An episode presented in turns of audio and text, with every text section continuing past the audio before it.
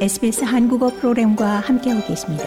sbs.com.au/korean에서 더욱 흥미로운 이야기들을 만나보세요.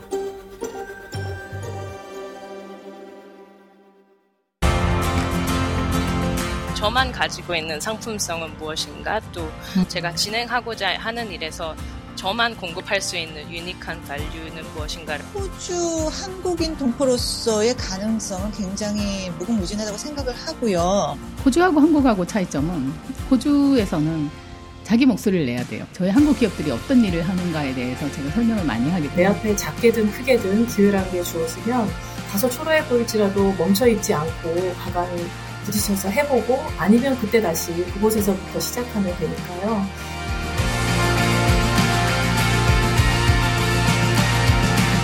호주와 한국을 잇는 AK 여성 리더십.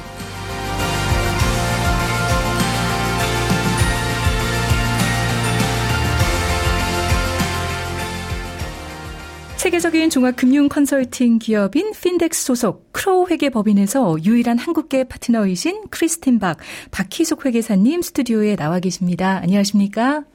아, 안녕하세요. 네. 어, 회계사님 먼저 간단한 자기소개부터 좀 부탁을 드리겠습니다. 아, 먼저 초대해 주셔서 감사드리고요. 네. 시청자 여러분도 새해 복 많이 받으시고 소원하시는 일들 이루시기 바라겠습니다. 아, 제 영어 이름은 크리스틴 박, 한국 이름은 박희숙이고 호주 공인 회계사입니다. 제 소개 간단하게 드리면 저는 한국에서 대학을 졸업하고 외국계 회사를 다니다가 어, 영주권자인 남편을 만나서 한국에서 결혼과 동시에 호주로 이주하였습니다. 호주에 와서 어, 시드니에 있는 UTS 대학교에서 회계학 공부를 마쳤고요. 2001년도에 그리고 호주 공인회계사 자격증을 2004년도에 취득하였습니다. 어, 현재 다니고 있는 핀덱스라는 회사는 호주 주식시장에 상장된 종합금융 컨설팅 회사이고 그 아래 다섯 개 회사가 있는데 그 중 하나인 크로우 회계 법인이 제가 다니는 회사입니다. 네. 어, 크로우 회계 법인은 어, 글로벌 회계 법인이고 4만 명이 넘는 회계사와 직원이 있고 호주, 뉴질랜드에서는 사이즈로 다섯 번째로 큰 회계 법인입니다. 아, 그리고 마지막으로 저는 호주에서는 최초로 그리고 유일하게 한국 사람으로서 대형, 대형 회계법인의 파트너가 된 사람입니다. 네. 어, 정말 많은 어, 성과를 이루셨는데요. 어, 보통 저희가 chartered accountant라고 하면 공인회계사라고 얘기를 많이 하는데요. 어떤 업무를 하시는 건가요? 설명을 좀 해주시죠. 네, 맞아요. chartered accountant는 공인회계사이고요. 한국은 public accountant라고 부르는데 호주에서는 chartered accountant라고 부르고요. 어, 공인회계사는 보통 일반적인 업무, 뭐, 회계 감사라든가 아니면은 법인세 신고 그리고 지방세 신고 등의 세무 업무 같은 거를 많이 하고 있고요. 저 같은 경우에는 제가 공인회계사 자격증이 있고 그리고 세무사 자격증도 있어요. 음, 네. 그리고 어 제가 지금 파트너의 위치에 있기 때문에 최근에는 한국 기업들 호주에 들어오는 많은 그 기업들 프로젝트 컨설팅 쪽에 일을 음. 많이 하고 있어요. 네. 어, 회계법인에서 파트너가 되려면 이 최소 15년 이상 근무를 해야 하고 이 많은 실적을 쌓아야 하는 것으로 알고 있는데요. 이 그렇게 하기 위해서는 이 장시간 근무 등 이 힘든 상황을 견뎌야 된다고 들었습니다. 어, 우리 회계사님 파트, 파트너가 되기까지의 길이 좀 험난하진 않으셨는지요? 네, 맞습니다. 어, 보통 15년 이상이 평균 기간이고요. 네. 저 같은 경우는 사실 제가 10년 만에 파트너가 됐어요. 어. 네, 그래서 음, 제가 지금 호주 와서 한 25년 정도 지났는데 네. 솔직히 말씀드리면 제가 25년 되고 제가 어 2001년도에 그 대학을 졸업하고 2004년 4년에, 예, 네. 4년에 공인회계사가 되고 2005년에 저희 아들이 태어났어요. 아. 예. 그 아들이 태어날 때도 제가 이틀 정도밖에 쉬지를 못했고 그 이틀요? 예, 이틀이요.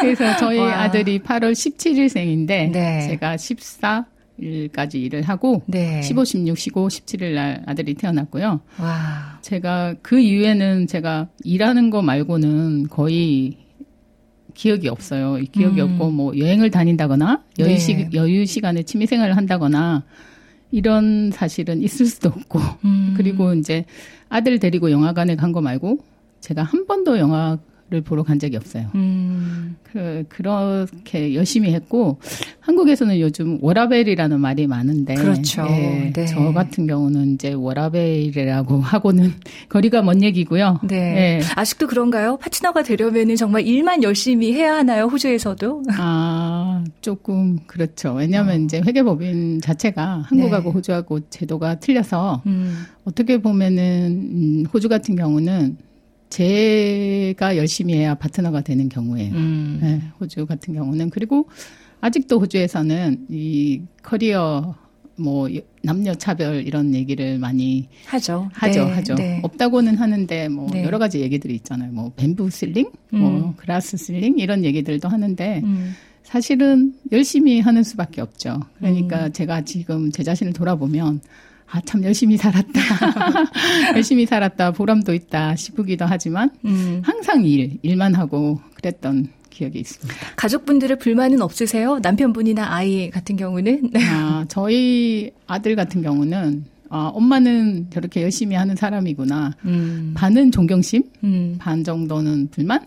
근데 음. 이제 저희 아들이 벌써 이제 고3이 됐어요. 어, 12학년. 네, 12학년이 됐어요. 그래서 저 같은 경우에는 조금 제가 엄마로서는 빵점까지는 아니고 엄마로서는 점수가 낮은 편이고요. 네. 그래도 일은 열심히 하고 있습니다. 네. 남편이 많이 도와줬고요. 음. 나중에 제가 이제 뭐 더 자세히 말씀드리자면 저희 아들은 사실 3개월부터 차일드 케어를 다니기 시작했고 네. 네, 다니기 시작했고 여기는 이제 차일드 케어에서 6시까지는 픽업을 해야 되니까 그렇죠. 네. 저는 픽업을 하고 만약에 바쁜 경우는 집에 가서도 일을 하고 음. 그런 식으로 했고 사실은 남편이 많이 도와줬죠. 지금도 도와주고 있고.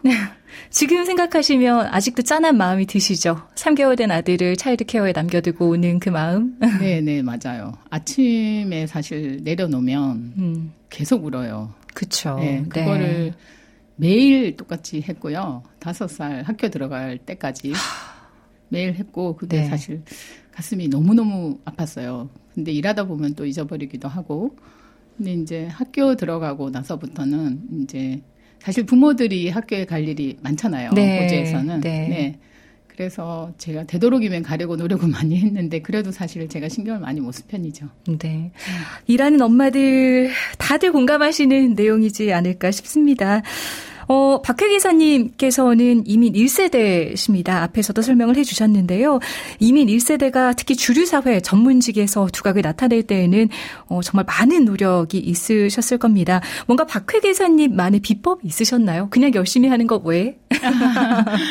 아, 사실 한국과 호주는 어, 여러 가지 면에서 긴밀한 나라라고 할 수 있고요. 네. 특히 이제 호주 같은 국가는 아시아의 의존도가 미국을 제외하고는 상당히 높은 나라 중에 하나예요. 그래서 뭐 일본, 중국도 있지만 한국 같은 경우에는 현재 가장 호주에서 중요한 나라 중에 하나고 음. 저 같은 경우는 제가 성공의 비결이라고 한다면 제가 한국 사람이어서 아, 그래요? 예, 네. 네, 한국 사람이어서 제가 성공할 수 있지 않았나 생각하고 또한 한국말을 할 수 있고 음. 그래서 제가 항상 얘기하는 것 중에 하나가 성공 비결은 아 나는 코리안이라서 성공할 수 있었다 이렇게 자신 있게 얘기할 수 있고요.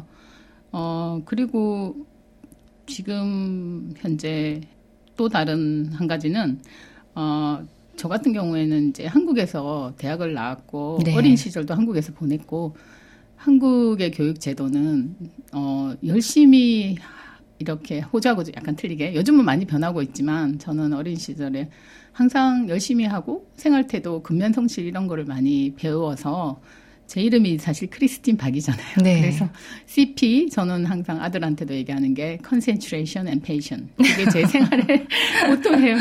그래서 네. 저 같은 경우는 인내심을 가지고 열심히 하는 태도 음. 그런 게 성공 비결이 되지 않았나 생각됩니다. 음. 어, 한국인이었던 게 사실 굉장히 좋게 작용했다 일하시는데 라는 말씀 해 주셨는데요. 하지만 이런 이민자로서의 취약성 같은 것들은 느끼지 않으셨나요? 어떠셨어요? 네, 어, 요즘 한국도 많이 달라지고 있고, 한국도 이제 여성 사회 진출이 많이 두드러지고 있는데, 서구 사회 같은 경우는 특히 이제 호주 같은 경우는 뭐 자녀 양육이라든가 음. 여러 가지 사회 제도에서 여성들의 사회 진출을 많이 배려하는 사회적인 분위기가 오랫동안 계속된 건 사실이에요. 음. 그러나 저 같은 경우에는 제가 이제 회계 법인에서 일하고 있고 제가 파트너가 될 당시에 여자 파트너들이 거의 없었어요. 특히 아, 아, 시안 파트너들은 네.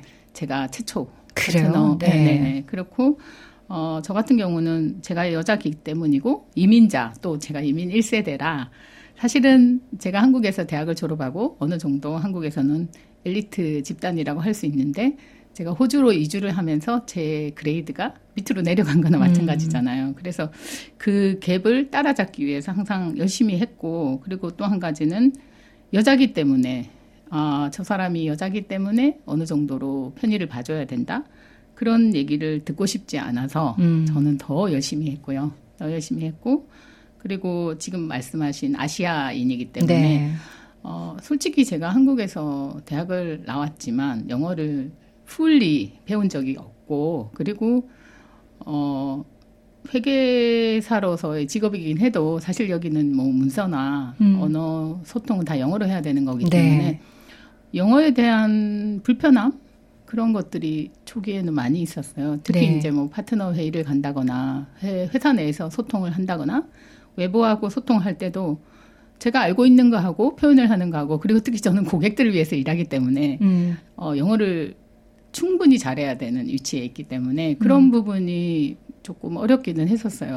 게다가 말씀하셨던 것처럼 그 파트너 가운데 아시아 여성은 혼자였다면 좀 약간 위축되는 부분도 있었을 것 같아요. 네, 맞아요.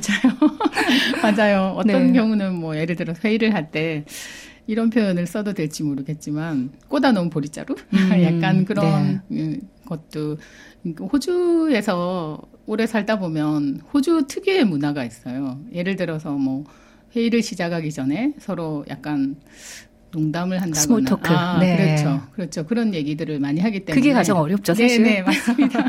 맞습니다. 네. 네, 네. 그런데 이제 오래 살다 보니까 뭐 저는 또 성격 자체가 제가 얘기하고 싶은 거를 얘기하는 성격이고 음. 그리고 뭐 못 알아들을 경우는 저는 끝까지 물어봐요. 중요한 얘기 같은 음. 경우는 그냥 네. 지나가지는 않고 뭐 그런 것들이 도움이 됐고 실제로 영어에 대한 부분은 제가 어 경력이 오래될수록 어 제가 고객들을 위해서 얘기할 음. 수 있는 건 충분히 할 수 있게 됐고 그래서 지금은 영어에 대한 두려움이 없었는데 사실 처음에 이제 그 직업을 시작할 때는 그런 부분이 특히 있었어요. 근데 음. 그거는 세월이 지나면 그리고 커리어에 대한 자신감이 생기면 극복되지 않을까 네. 네, 생각됩니다. 그렇습니다.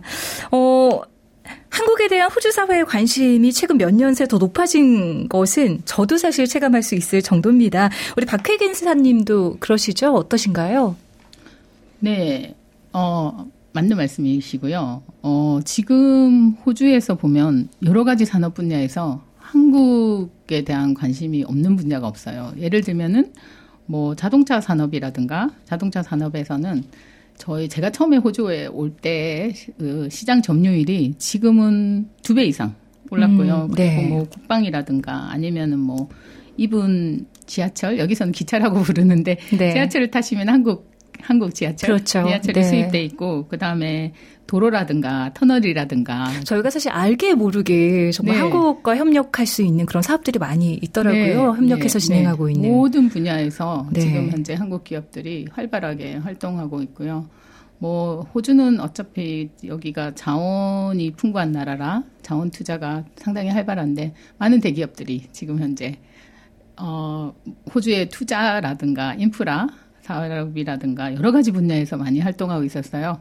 그래서 그런 것들이 저한테는 도움이 많이 되고 있습니다. 음, 주변 동료 파트너분들의 한국에 대한 인식도 변하는 게 느껴지시나요? 어떠셨어요? 네, 네. 저는 저희 지금 현재 저희 회사 이제 회의라든가 할 때 호주하고 한국하고 차이점은 그 한, 호주에서는 자기 목소리를 내야 돼요. 음, 예를 들면 저 같은 경우는 이제 한국 코리안 데스크 제가 지금은 호주와 아시아 쪽을 다 맡고 있는데 저희 한국 기업들이 어떤 일을 하는가에 대해서 제가 설명을 많이 하게 됩니다. 음. 특히 뭐 저희 한국 기업들이 여기 어 국방 예를 들면은 뭐 자주포라든가 네, 여러 요즘 가지. 많이 예, 뉴스가 예, 나오고 예, 있죠. 예, 네. 예.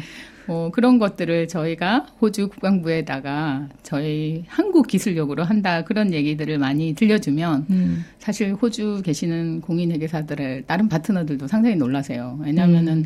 한국에서 회계사들, 한국 기업들이 기술력도 좋지만 호주 전체의 경제에 많은 음. 지대한 영향을 끼치고 있다. 네. 그래서 저는 많은 PR을 하고 있습니다. 네. 린덱스 소속 호주 10대 회계법인 중에 하나인 Crowe 회계법인의 크리스틴 박 박희숙 회계사님과 오늘 함께했습니다. 회계사님 끝으로 혹시 남기고 싶은 말씀 있으시면 한마디 해주시죠. 네. 아, 오늘 이런 시간 마련해 주셔서 감사드리고 어, 저희 마지막으로 하고 싶은 얘기는 어, 저는 그렇게 생각해요.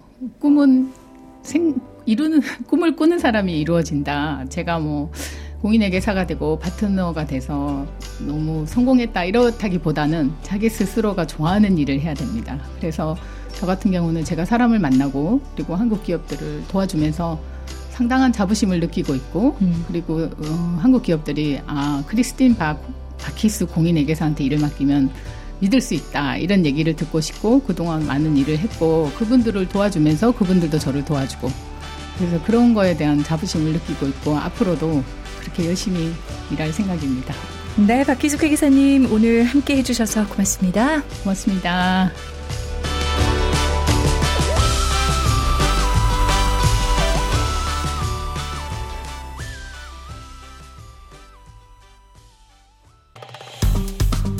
좋아요, 공유, 댓글, SBS 한국어 프로그램의 페이스북을 팔로우해주세요.